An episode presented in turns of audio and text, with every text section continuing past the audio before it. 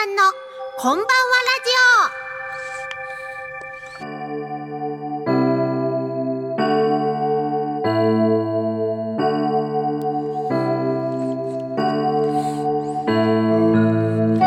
オ。皆様新年明けましておめでとうございます。忍笛神楽笛奏者のことちゃんです。毎月第一月曜日のこの時間は笛ことちゃんのこんばんはラジオをお届けしております。さあ2019年がスタートしてね、えー、1週間経とうとしているところです、えー、新たな年に胸を膨らませていらっしゃる方も多いかと思います。皆さんどんな一年にしたいですか？私はですね自分で自分のコアな部分に迫る一年にしたいっていうのがテーマです。やっぱりね好きな人たちと一緒に仕事したいですし好きな人たちとの時間をより大切にしたいなっていうことをすごく強く思うようになってきたので自分にとって一番大切なものは何かなっていうのを常に問いかけながらそれを選択していきたいなって思っている新年です。まああの気持ちがいいなとか幸せだなとか思えることがいっぱいの一年にしていきたいと思いますね。リスナーの皆さんもこの笛ことちゃんのこんばんはラジオを通して少しでも楽しい気持ちになったり何か得るものがあったりしたらいいなと思って今年も駆け抜けていきたいと思います。どうぞよろしくお願いいたします。さて今年最初の笛ことちゃんのこんばんはラジオはことちゃんの子育てハッピートークからスタート。ようこそゲストコーナーには私の大好きなフェイシャルリフレクソロジーの星子純子先生をお迎えします。え今年もですね1年元気いっぱいに過ごせますように先生からお話を伺ってですね皆さんの体の健康のことについて一緒に考えていきたいと思います。今月もどうぞよろしくお願いします。この番組は屋根で守り床で支える防水材床材のパイオニア田島ルーフィングの提供でお送りします。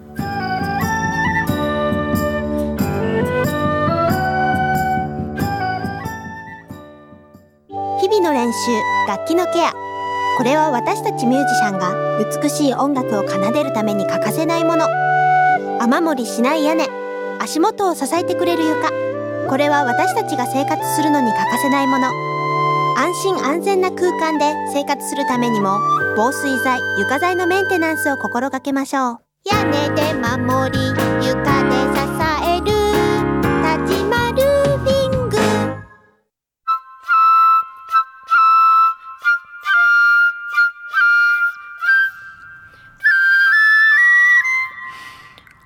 んの子育てハッピートーク。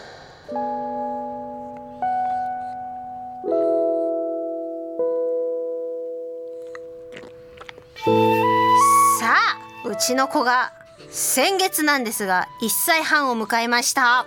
すごいあっという間に1年半経っちゃいましたね、えー、今はあの膝の上に座ってですね一生懸命こんにゃくゼリーを飲んでいるんでちょっとチュパチュパしてる音が 入ってるかもしれないんですけれども、えー、先月ですね年末なんですが1歳半検診に行ってまいりました。ね成長度合いを見てもらうのでちょっとドキドキっていう感じなんですけれどもまあ順調にですね大きく成長しておりまして体重が9.5キロになってましたよ。重いはずですよ。もうねしょっちゅう抱っこしてるんですけど前みたいにねもう長時間の抱っこがね本当にねきつくてね大変になってきましたね。あのおかげさまで私の腕もだいぶ以前より鍛えられているような、えー、そんな気持ちがしております。それからですねあの最近の成長としてはだいぶあの意味のある言葉がですねこう増えてきましてあの私のことね実はお母さんって呼ばせたいんでね。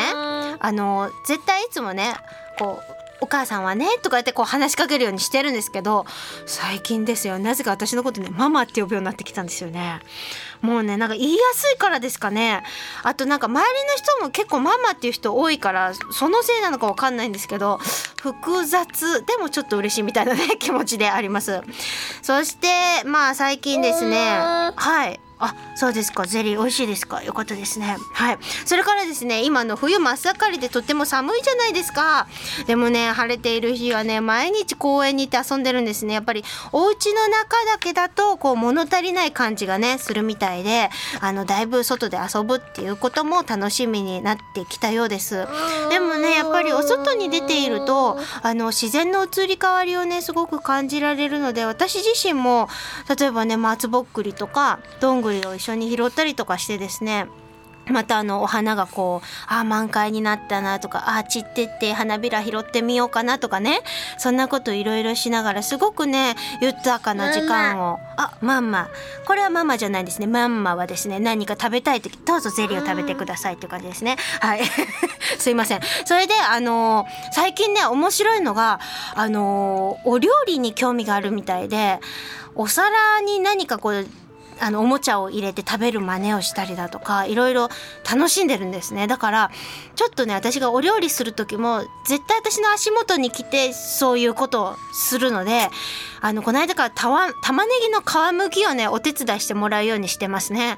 剥ぐ時に途中まで私がこうね剥きやすいようにやってるんですけどあとは自分が剥いてくれましてで結構ポロポロ下にいっぱい皮が落ちたりするんですけどそういうのもですねあの後で拾って全部きれいにしといてねって言ったらきちちっとゴミ箱の蓋を開けてですね全部あの几帳面に入れてくれるという感じであのだいぶなんかお手伝いっていうことにも目覚めてきている最近なんですね。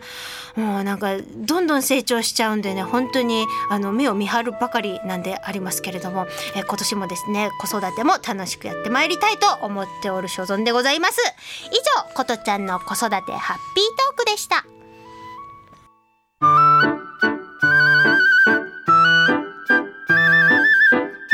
こそゲストコーナ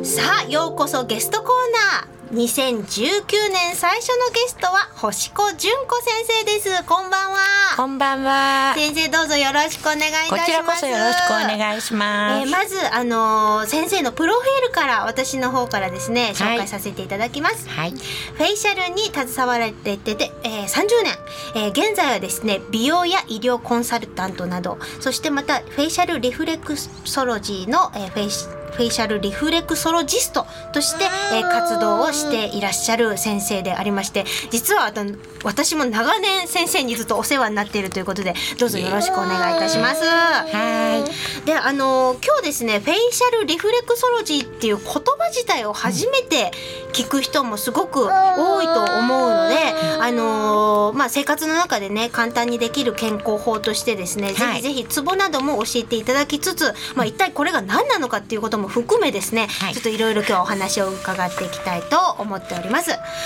まずなんですがこのフェイシャルリフレクソロジーというものが簡単にどういうものなのか教えていただけますでしょうか？はい。えっと、皆さんがね、聞き慣れている言葉で、フットのリフレク、リフレクソロジーっていうのがあると思うんですけれど。ありますあります。よく駅とかにありますね。そうです、はいそうです。それと同じように、お顔にも内臓の器官の反射区が実はあるんですね。はあ、なるほどなるほど。うんはい。でこの各器官が全身の筋肉それからあの弱っている器官とか、はいそれをお顔から指はいで直接、えー刺激を与えて不活をさせていくことができるんです。うんうんそしてまあこれが表面的にはい弱ってる器官はい。だけではなくって、はいまだ表面化されていない部分のはい弱まりも実は改善効果があの期待ができるっていうトリートメント方法なんですね。まあだから内臓の器官に、まあうん直接というかその間接的ではあるけど、んそのツボを押すことによって働きかけが期待できるという。そうです。もうその通りです。すごいですね。私実はあの先生のリフレクソロジー、今から何年前かな？四三四年前。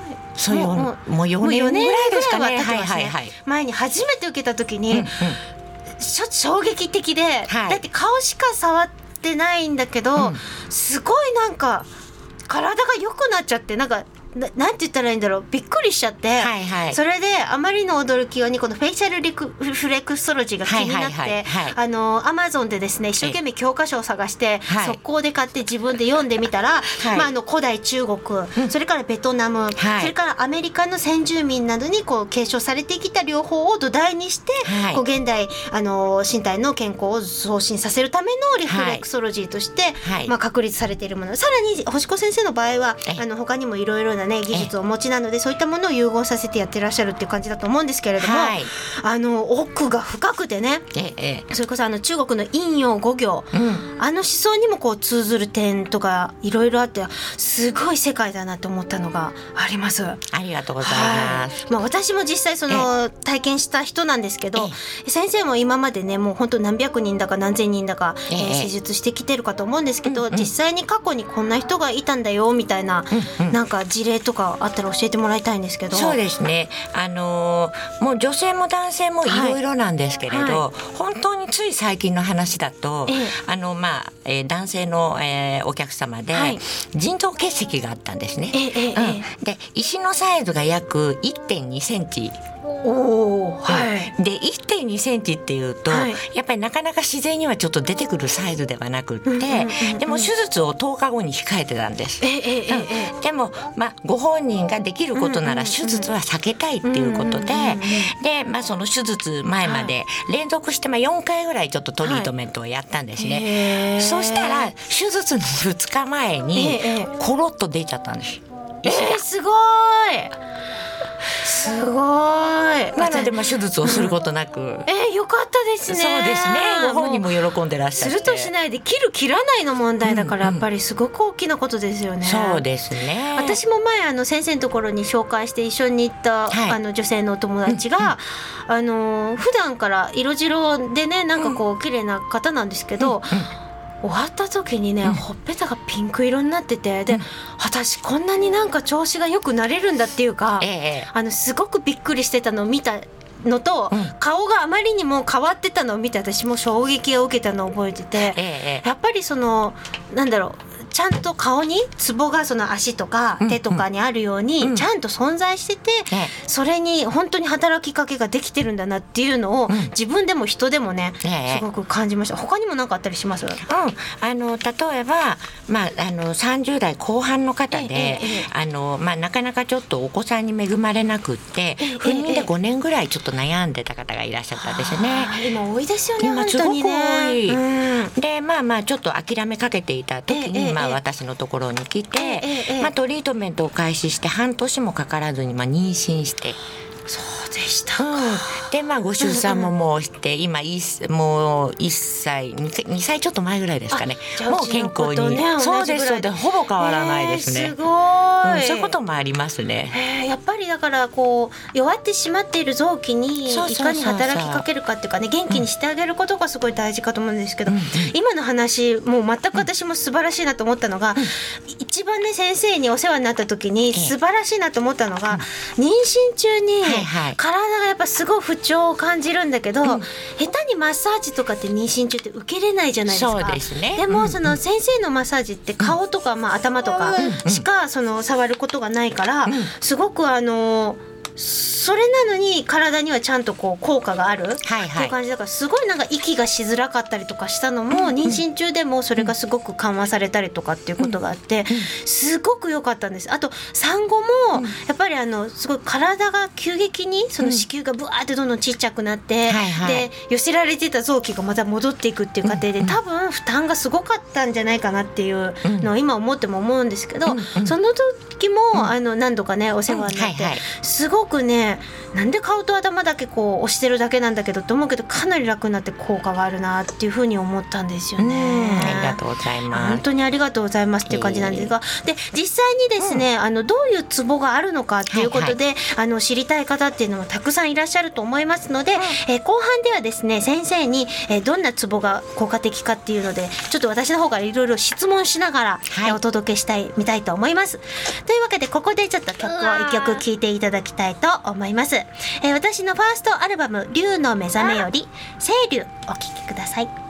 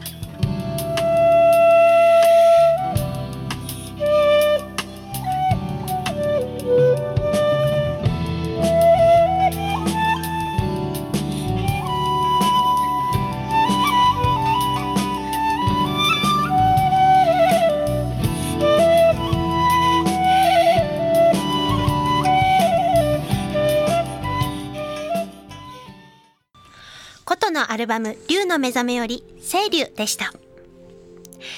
というわけでようこそゲストコーナー後半行みたいと思います。先生引き続きよろしくお願いいたします。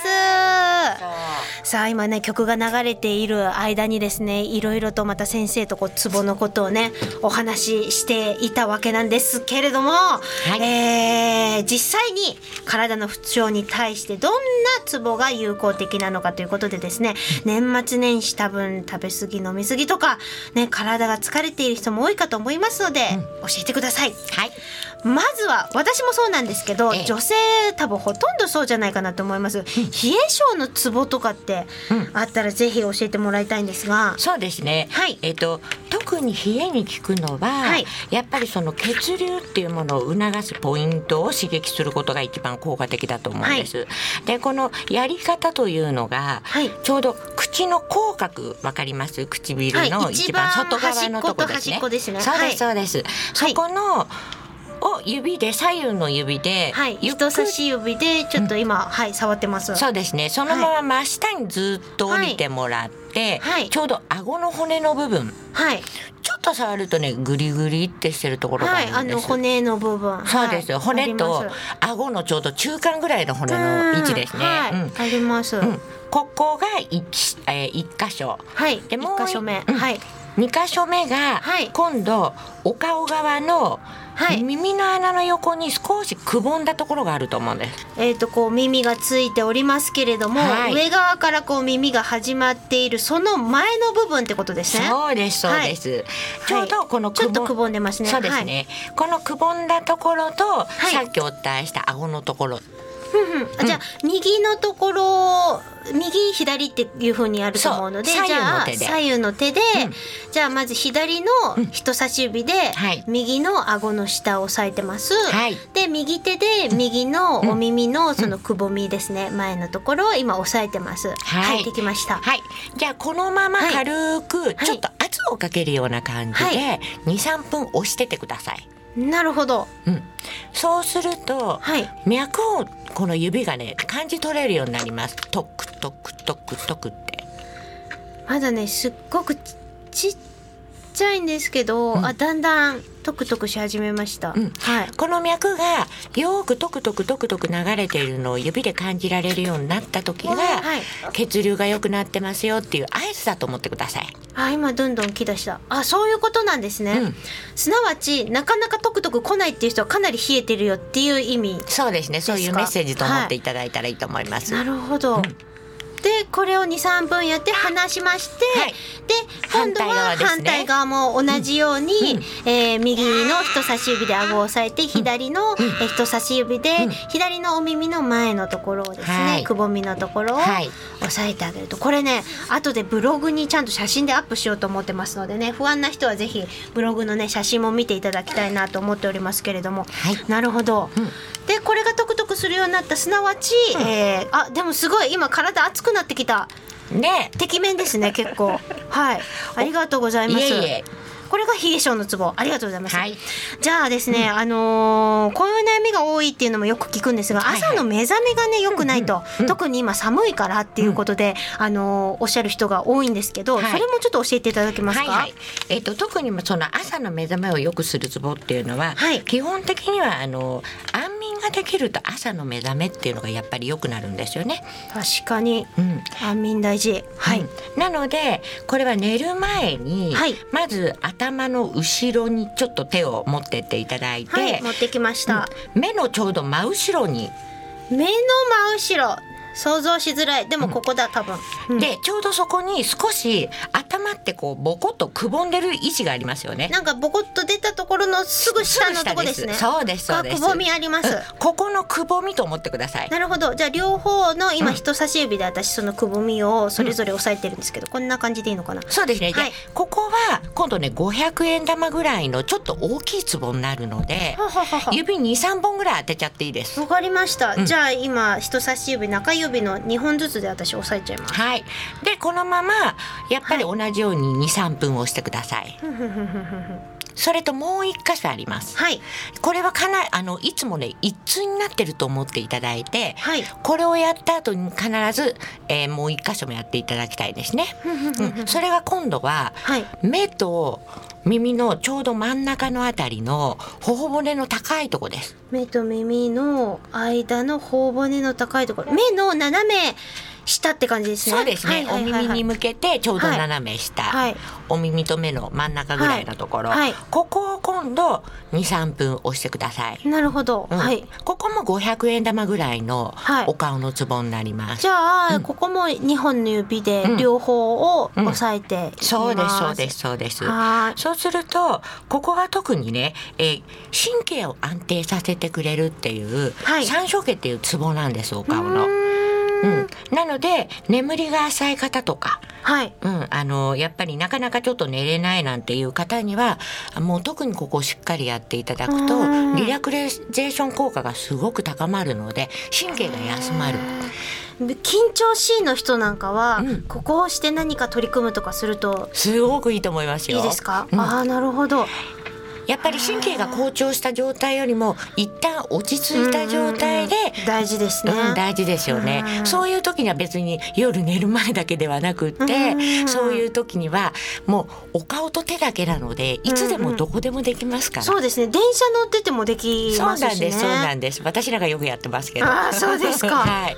へえすごーい。そういう時には、はい。あのぜひあの、はい。寝る前もそうですしそういうちょっと緊張感が高まってて、安定したいような時には特にそこをちょっとやっていただくといいと思います。へー確かになんかすごくリラックスした感じが自分の中に今ありますです。よかったですありがとうございます。はえ最後食べ過ぎとか飲み過ぎってこのお正月多いと思うんですけど、はいはいなんかツボってありますかあね。りますね。はいえっとこれはやっぱり胃にちょっと負担がかかってると思あうので。いいですね。うんはい確かに。特にその胃の、まあ、働きをあの、はい良くしてくれる促しやすくしてくれるっていう、はい胃に付随する、はい。その、えーまあ、はい。ツボもありますし、はい。そのポイントという言葉を使うんですけれど、はこの位置は、はい。ちょうど黒目の真下。黒目の真下。うん。まっすぐはい指ちょっと持ってってもらって、今度ははい鼻の真横、はい、鼻の真横。はい。うんちょうどほっぺのこう真ん中ぐらいってはいい、うのかな,、なんかほっぺのこう出てなんていうの触ってたら出てるところの真ん中の下。出てるところのねちょうど突起突起部分っていうのかな。鼻の真横に先に指をゆはい。横、真横に持ってって、はい。黒目のちょうど真下の位置ぐらい、はい。この辺ですね。そうですそうです、はい。ちょっとこう突起というか、うん、ボコッとして。痛いここを押さえたら、そこ痛い方って大体、あのちょっと胃がかあの硬直してたり血流がちょっと悪くなってる方が結構いいっぱいらっしゃる。押そうここそうなんですね。私も食べ過ぎちゃってて最近そのせいだ。そうするとここを刺激していくと、はい。あの胃の血流がやっぱり良くなるんですね。なるほどなるほど、うん。で実はそれだけではなくって、はい。はい特にこう寒くなってきて、はい。お正月なんかこう、ええ首こりとか最近割合よく多いと思うんですけど、多いです多いです、でこの首こりの方ってはい特に、はい。そのちょうど首の後ろかはらい。背中にかけて、はい。左右両方ペトッとこう筋肉があるんですけど、うんうんうんうん。それが胃に付随する実は筋肉なんです。えそうなんだ、うん。これもいいよ五行とかにつながってる話ですよねうんきっと。へえなので、そのお顔のここを刺激してポイントを押してってあげることによって、お首のこりがちょっと和らいできたりするっていうことにもつながっていきます。そうなんだ。今あのしばらく私押してたんですけどなんか背中が熱くなってきました、これは合ってるってことですね。合ってます合ってやっます。たーすごい。へえ面白い。もっともっと聞きたいんですけどもうあっという間に終わりの時間が来てしまいました。先生今日はたくさんのツボを教えていただきありがとうございます、はいあの皆さん2019年ぜひぜひ健康な体で1年を過ごしましょう。以上ようこそゲストコーナーでした。ありがとうございます。ありがとうございます。時を超えて受け継がれる優しいハーモニー。心に残るメロディーは日常生活を豊かに彩ります。強い日差しや雨から私たちを守る屋根。滑ったり転んだりしない安全な床。何気ない毎日を確かに見守る防水剤、床材は安心安全な暮らしを守り支えてくれます。屋根で守り、床で支え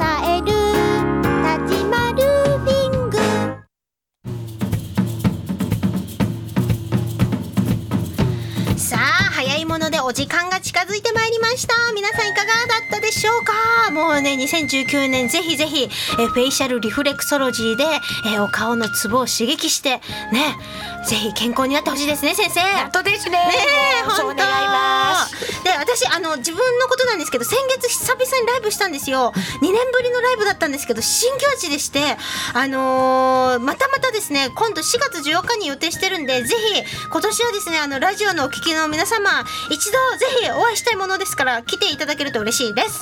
というわけでですねえこの番組は放送終了後インターネットのポッドキャストでも配信をしております。各検索サイトから FM 西東京で検索をしてみてください、えー次回来月の第1月曜日のこの時間もどうぞお楽しみに。というわけでお相手は篠笛神楽笛奏者のことでした。星子先生ありがとうございました、はいこちらこそありがとうございます。失礼します。バイバイこの番組は屋根で守り床で支える防水材床材のパイオニア田島ルーフィングの提供でお送りしました。